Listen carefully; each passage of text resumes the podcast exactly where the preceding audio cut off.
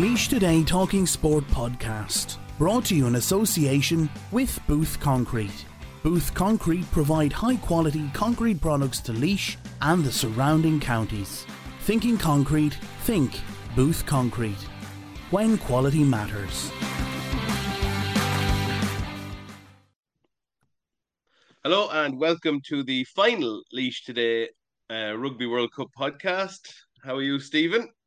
A bit sad, actually. A bit sad that it's our last one. That a bit sad that the Rugby World Cup is over. A bit sad that there isn't a huge game to anchor this weekend. You know that you don't have a big game on Friday night or Saturday night or Sunday night to to look forward to. Like the URC doesn't do it for me in the same way as the World Cup does. The soccer doesn't do it for me in the same way, and the GAA at the moment is real niche stuff in that it's club championship, which I love, but it's still not blockbuster. So I do think we have a little bit of a gap. And the World Cup, like, that was a great final. Like, it, probably a bit of a game for the purists, but um, it was just, it was so seismic.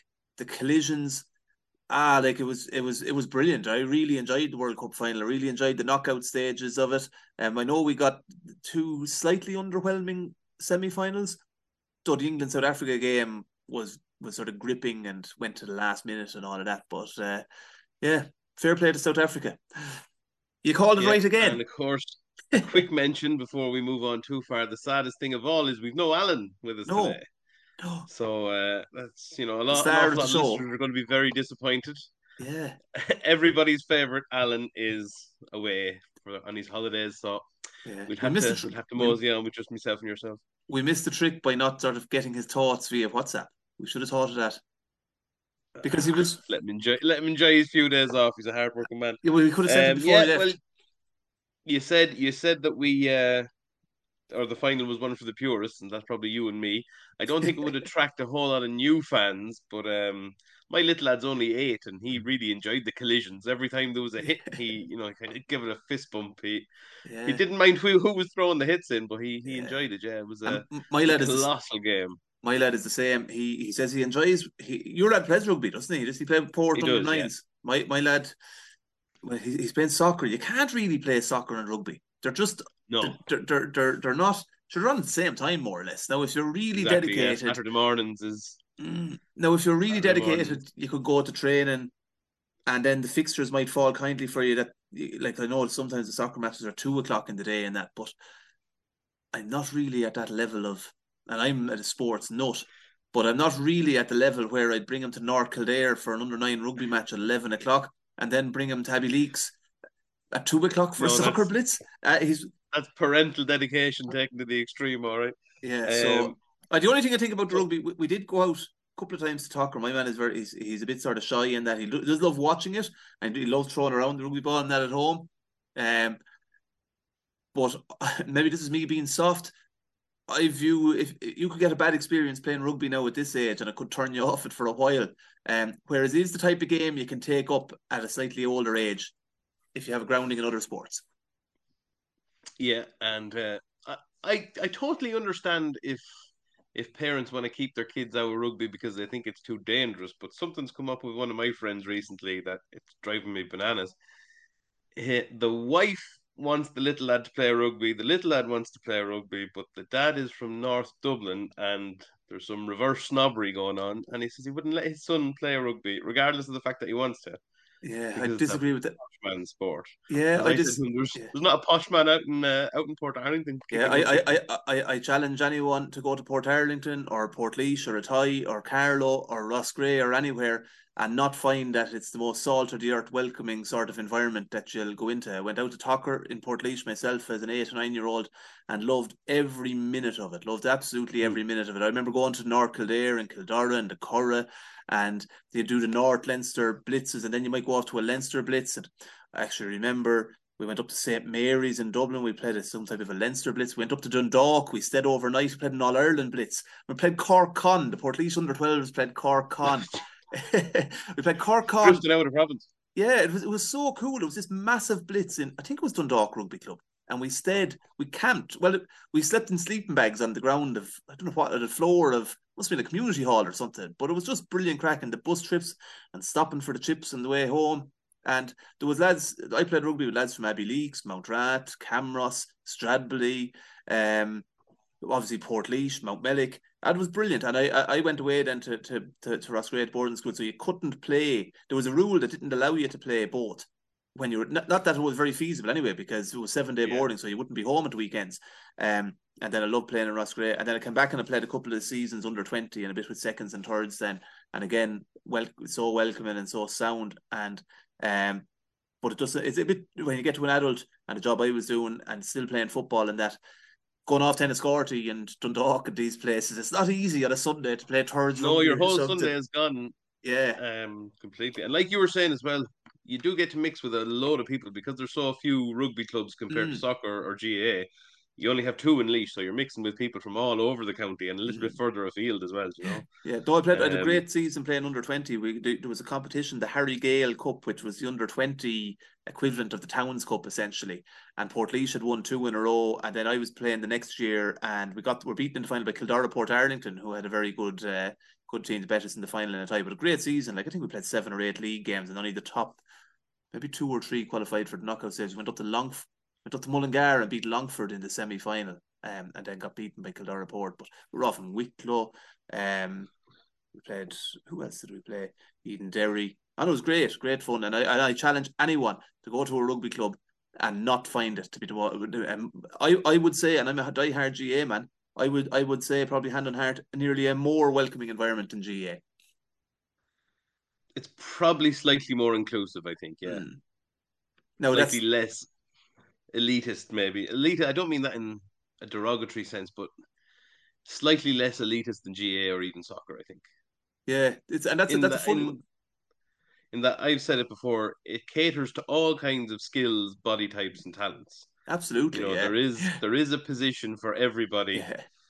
Um, I know we have a blitz coming up this week, and uh, our head coach wants everybody to have a go at playing scrum half, which half of them are really looking forward to, and the other half are absolutely dreading. Right. Yeah, because you know, so... scrum half. I, I'd be watching it. Be saying because I would be trying to influence my lad to, that that he says to me, "I want to go. Yeah, I want to go play the rugby." And it's a different. That, that makes it tougher for kids in the sense that, um, because it's there's people from everywhere. You don't know as many going. Now that's a very good thing, but it's also a very challenging thing for kids. Like if my young lad goes to play soccer, there's twelve or thirteen playing the soccer. There's probably eight or nine of them in his own class in school. Whereas he goes to play rugby, and he'd quite possibly be the only one from his class in school to play rugby. So that it, yeah, you're it, definitely it, out of your comfort zone there. You're out of your comfort zone a little bit, but you would hope that kids, the love of the game, would um overtake the the sort of the the comfort zone element of it, and you push on. But scrum half, I definitely think is the is the I because I'd be hinting like you get the ball every single time, you know. and it's almost practically illegal to tackle you when you're the scrum half. You know, leave him alone. Speaking of scrum halves, uh, Faf de Klerk, what a performance in that final! Uh, yeah, he's he, he's brilliant. He's absolutely brilliant. He really he's, is. Yeah. He's so cocky. He's so you couldn't like him, but you just you just have to sort of grudgingly admire him.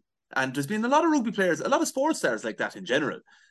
Yeah. Um, there's a great video going around of uh, him trying to get a sneaky dig in Joe at Joe Marler in the semi final, and Marler just completely ragdolls him with one hand. But I think just the, the balls to go for it, to go up to a giant prop and you know try to have, have some of this. Yeah, there's uh, also a video of him going was, around in his amazing. Springbok underpants. Did you see that one? Ah, yeah, he did that in the last World Cup as well. Yeah, yeah. Um, my missus was a fan of that. I have to say, yeah. um, yeah, he he likes it. There was a couple of others. There was a few of them had the, the Springbok underwear ready to go, yeah. so that's certainly a sign of confidence. Yeah, and they did a great. Which maybe were wearing them during the match.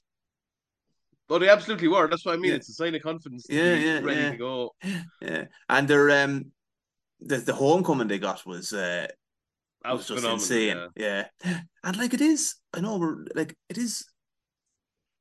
Like there is more black people playing for South Africa. The the scenes in, in South Africa like were across the the spectrum, you know. Um, and that wasn't always the case. We, we spoke about Nelson Mandela last week and how symbolic it was of him wearing the Springbok jersey, given what, how how bad the situation and that led to them being banned from world sport yeah. for so long. And even even in the build up to uh, to the last World Cup, Rassie Erasmus said he got an awful lot of stick, even from his own friends, for making Kolisi the captain. Mm. Uh, people saw as maybe a token gesture that because he was black, he was made the captain, but Mm. absolutely not. He he's a hell of a leader, fully deserved Yeah. it, and I see he's the first rugby player to go over a million followers on Instagram. So, you know, Does he have a really interesting story? Like he grew up in a township. He did. Uh, there was a couple of them actually. Was it uh, Mapimpi was as well? Mm. Um, but yeah, he's a great story. There's a few of them uh, Springboks with a great story. Pieter-Steph du Toit had to have was it ligaments or cartilage or something, uh, a transplant from his dad's leg to his own so he could play. Jeez. Um, Deon Fourie is another one. He had almost given up on rugby and ended up becoming the oldest uh, Springbok Debutant. uh, debutant at Or 36. 36, which is incredible. 36. Yeah. 36 to make your debut. Yeah, he had left South Africa. He went to play in Lyon. Uh, he was down in the Pro D2 in France with Grenoble. And then he ended up going back. He wanted to play with the Stormers for one last year just to cap off his career and ended up getting a call up from it, which Yeah. is just amazing. Yeah. And then to have to play practically the entire final, our position. He's only got you know, 13 caps or something. Something like that, yeah. Yeah. Incredible. Uh, Gymnastics was his uh, original sport. He was a very, very high level gymnast. You wouldn't imagine there'd be much crossover between gymnastics and rugby. But I suppose again, it goes back to the thing like it does give you a base of athleticism, and uh, I do true. see kids. I do see kids that do um, actually two sports that I do see kids when I coach the under eight, sevens, under nines, kids that do MMA, and I'm not a fan of that sport, and kids that do gymnastics. Like they've got incredible agility and um, athleticism, sort of f- foundation, and uh, absolutely there's no harm anyway. You know. Why why do you say you're not a fan of MMA? Is it the violence or Uh, Well, Conor McGregor would have done nothing for me. Um, but that's that's just one. I don't know if you watched the boxing at the weekend, Francis Ngannou against no, Uh, too late for me. No, well, Francis Ngannou would be the complete antithesis to Conor McGregor. So if you don't like Conor McGregor, I'd recommend you have a look at Francis Ngannou. He might steer you right on on MMA because it is. I know McGregor and lads like that do give it a bad name, but that's not everybody. I would say. yeah, Um, so yeah, we're coming to the end of the rugby podcast, and I think five minutes after the final whistle went, my Twitter was just blowing up with stuff about the British and Irish Lions, and it got me thinking. Um, you might, you and I might have very different opinions about this. I personally think it's time for Ireland to pull the plug on the Lions and say no thanks, we don't want it anymore. It's of no benefit to us as a country. It might benefit the lads individually, uh, and I'm sure it's a great accolade to have, and it's the pinnacle individually of the sport. But think the British and Irish Lions has had its day, and I don't think it serves us in particular very well at all. yeah. And you know what? I nearly would have been of that view previously. When I was, you know, like the, the hype around the Lions tour used to annoy me. Um, the the grading of the Six Nations conversation to glorified Lions trials used to annoy me. Um, you know, every Six Nations game is viewed in who were the winners and losers in terms of Lion selection. And that annoys me because like these are serious contests in their own right. Um, but as I've matured, and some people would say I haven't matured at all, um, I think that the Lions does have a place, and that like you know, like rugby, every sport has its own sort of peculiarities. And rugby is unique. It's not a proper global sport like soccer. Soccer is the truly global game. Rugby is a smaller, absolutely smaller uh, scale. And I think traditions and that are important and shouldn't be entirely sort of thrown out. Um, and I, I, I used to give out like stink about the Lions tour. I used, to, I, I used to be of that view that actually, you know, Ireland are trying to compete with New Zealand and South Africa and these type of teams. They join up with England and Wales and Scotland and try and tell themselves that it's a massive achievement to go and beat some of these countries. And they often more more often not, particularly from the, the previous New Zealand tours, came back a shell of themselves because they got their confidence got such a rattle. And um, the, the Lions, for the most part, is a losing brand. Like the, the reason this the '97 tour in South Africa is talked up so much is because the Lions had such a desperately bad record before and after it. And uh, but having said all that, I actually I love the build-up games. I love, particularly in South Africa, because the weather is better in South Africa. It makes for great TV. New Zealand is grim because the weather is so crap at the time of the year it's been played in. Yeah. And Australia is a little bit like Australia aren't strong enough, and their club teams aren't strong enough. But I love the warm-up games where they go off to some of the provincial teams in South Africa and they play in these sort of ramshackle club grounds a little bit and I didn't the, the test games. The test games are generally they are a massive level up again. Um, like you think back, like the three games in New Zealand the last time, or in the last time they were in New Zealand, which is what 2017. The test yeah. games in South Africa in 20, 2009 when there was a massive Irish representation. Um, like those tests, That's I know as physical as rugby's ever been. It's absolutely brilliant. Th- those games, and like the Australia 2013, um, like that was okay. Australia weren't wonderful, but it did go down to the last uh, test. It was it was one all. It was it was still a game at half time of the third test. I know the Lions eventually bet the crap out with them. Um, but yeah, I do think I think I think I think and I think touring is is a part of rugby, and I think it's been lost a little bit. Even there's been a little bit of it has come back, like with Munster playing South African in Páirc Uí Chaoimh last year, and those midweek games are um, like I'd be a real nerd. Like I'd be watching the Tuesday games in the Lions at the Lions tours at, at that. Oh, I'm the same. I I do quite enjoy them, but yeah, no, I just think that like if you compare it to uh, last summer when Ireland went to tour New Zealand, mm. uh, I have never cared as much about a Lions tour as I did about those games. Uh, it was the same okay. maybe, about six years ago when Ireland went down to tour South Africa when uh, your man CJ Stander got that red card. Oh yeah, remember it? Yeah like it's incomparable. I just I never really care. Obviously, I want the Lions to win because there's a lot of Irish lads on it, but it doesn't it doesn't stir me emotionally the same way that an Ireland tour would.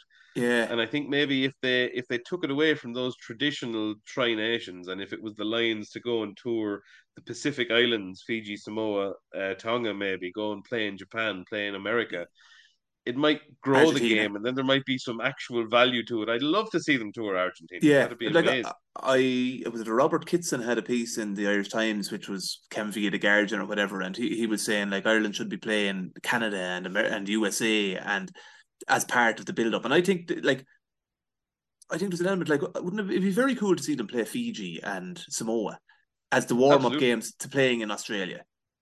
And well, there is there is a possibility that they'll be playing Fiji as one of the warm up games because you've got the uh, you've got the Fijian Drua who are mm. playing in Australia now in Super Rugby.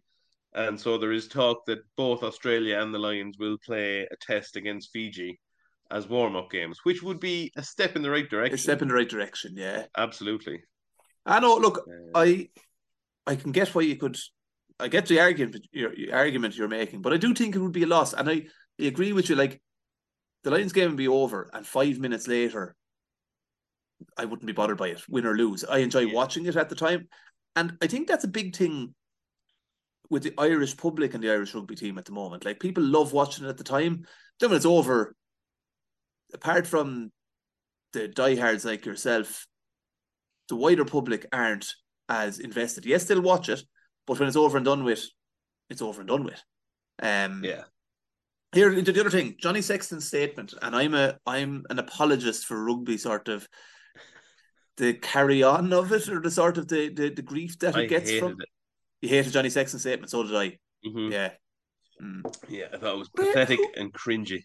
It was absolutely fine up until the last paragraph of his statement, when he said that, they, sat well, that down, was... they sat down as a squad four years ago, and their aim was to inspire the nation.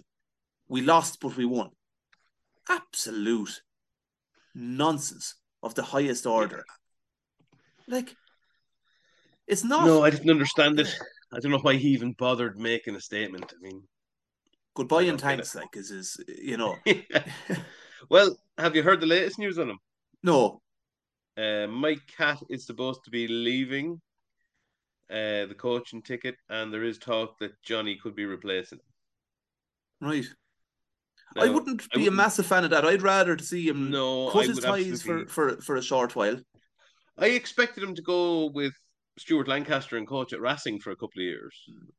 He's already been with Racing as a player. He knows Lancaster very well. I think that would have been a good fit. If how, he's going how to much, coaching, I, I, don't think he enjoyed his time in Paris at all, though. And he's a young family. He does have a young family. He wouldn't necessarily have to bring them. I wouldn't mind heading over to Paris for a year.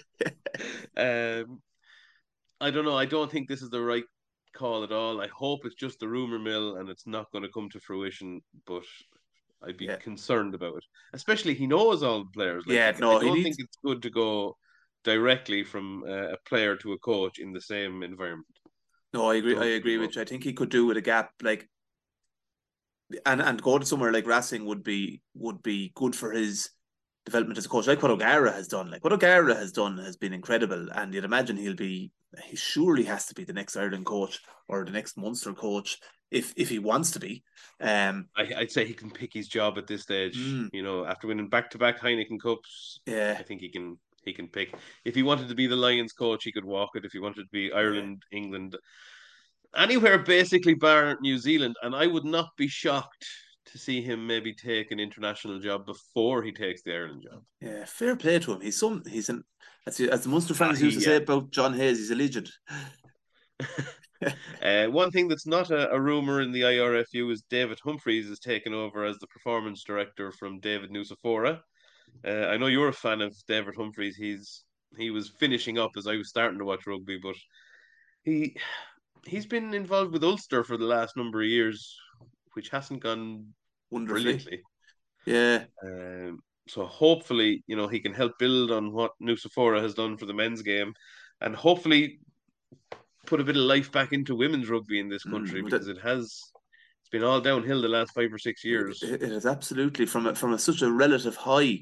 Um, at one yeah, stage, the, the Grand Slam or the Six Nations at least not that long ago, maybe six seven years ago. So... Got to a World Cup semi final. Semi final, Yeah, so, beat yeah. New Zealand. So... Beat New Zealand. Alison Miller scored a try.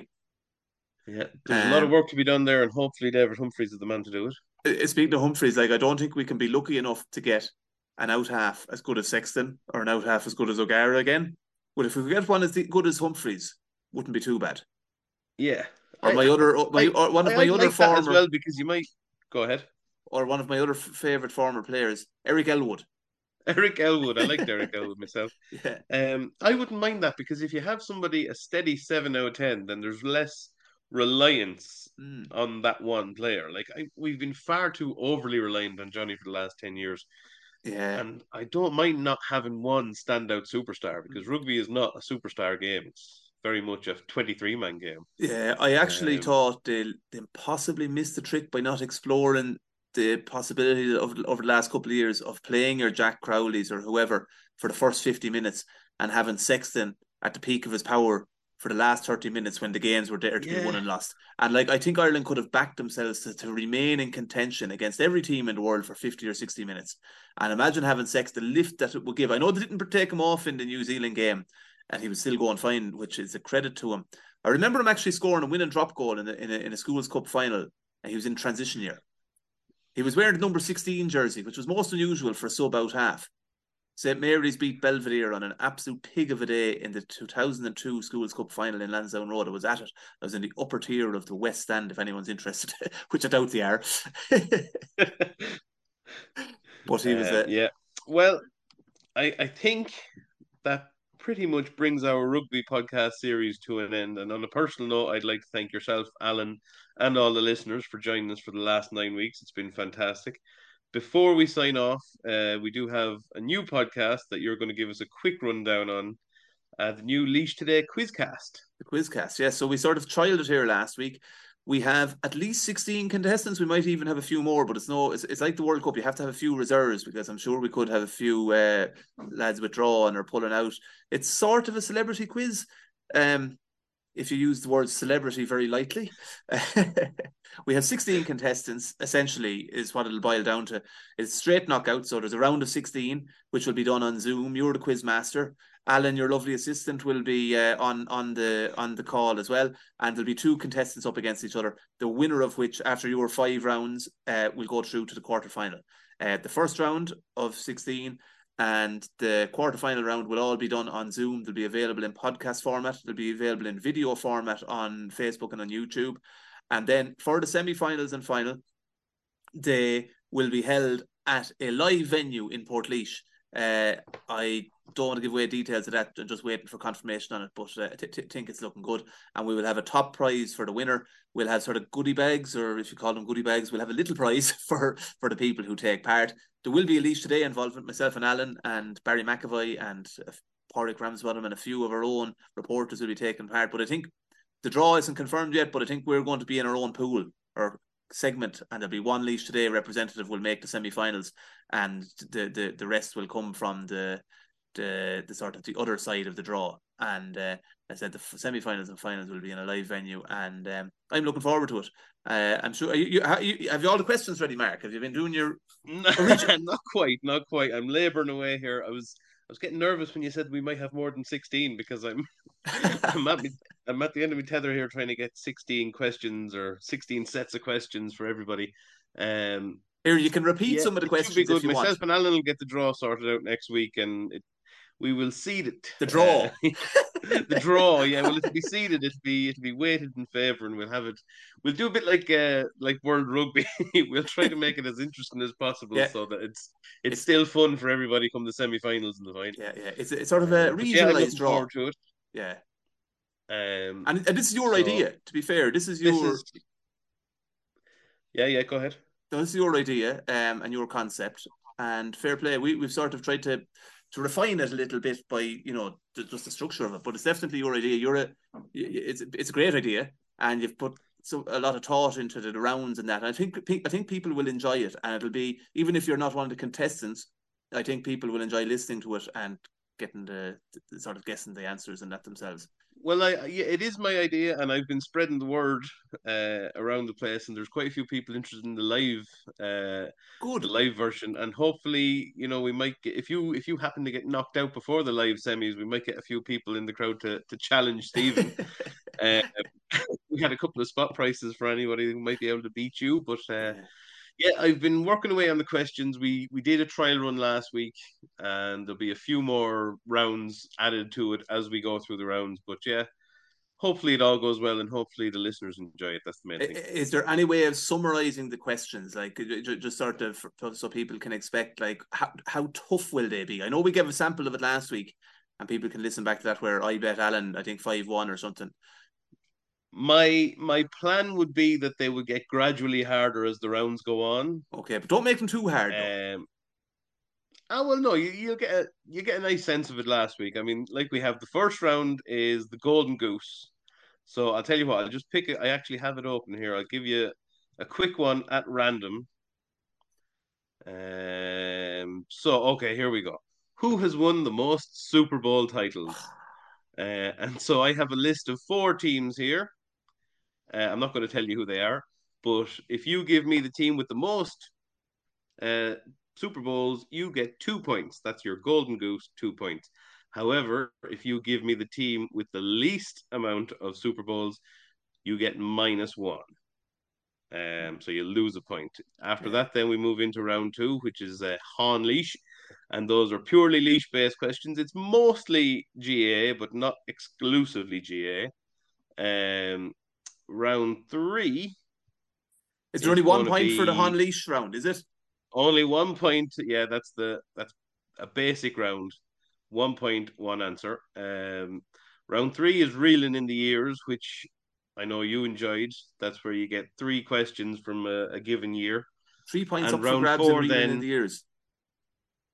Sorry. Three points up for grabs and reeling in the ears four again if you take the bonus point, but the bonus point question. comes with a risk. Uh, if you take the bonus question and get it wrong, you lose a point. Um, and then finally, then we're going to do head-to-head rounds. Uh, I haven't even looked at that yet, but I will get how, to it. So how does that work? Yeah.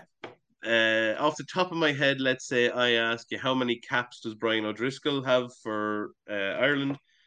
Uh, let's say you it's you against Alan. You would both write down your answer. One of you or you both hold it up at the same time, and whoever's closest to the correct answer gets a point. Oh, that's fair enough. Yeah. Yeah, so there'll be three one, questions yeah. in that round. We'll probably have a final score of about a maximum score of about ten, mm. and then as we go move on to the quarterfinals, the questions will get harder, and as we get into the semis and the finals, we'll have a couple of extra rounds. Yeah. Uh, to make it Don't worth make everybody's while to show Don't make up. them too hard. tough but fair. Tough but fair. And what happens if it's a draw? Have you a tiebreaker? I have tiebreakers. Okay. Yeah, I've one or two tiebreakers. I'm assuming it's not going to be too many draws, but yeah, I, yeah, um, yeah. Uh, you can repeat I'll questions. You can repeat questions if needs be because, like, not everyone will be answering the same questions all the time. So we'll allow you to repeat questions. It's not the end of the world. Well, as it is, I have three of the rounds, two and a half rounds done, and I have no repeat questions or anything. So okay, all right. Well, that tees it up nicely. Uh, we'll leave it at that. Myself and Mark will be back with a GAA podcast looking ahead to the weekend. Um, also this podcast going out Thursday slash Friday, and we'll also have another one out Thursday slash Friday as well. We'll leave it at that. Over and out. Good luck. God bless. Goodbye.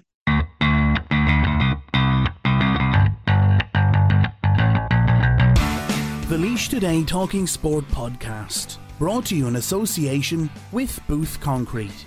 Booth Concrete provide high quality concrete products to Laois and the surrounding counties. Thinking concrete, think Booth Concrete.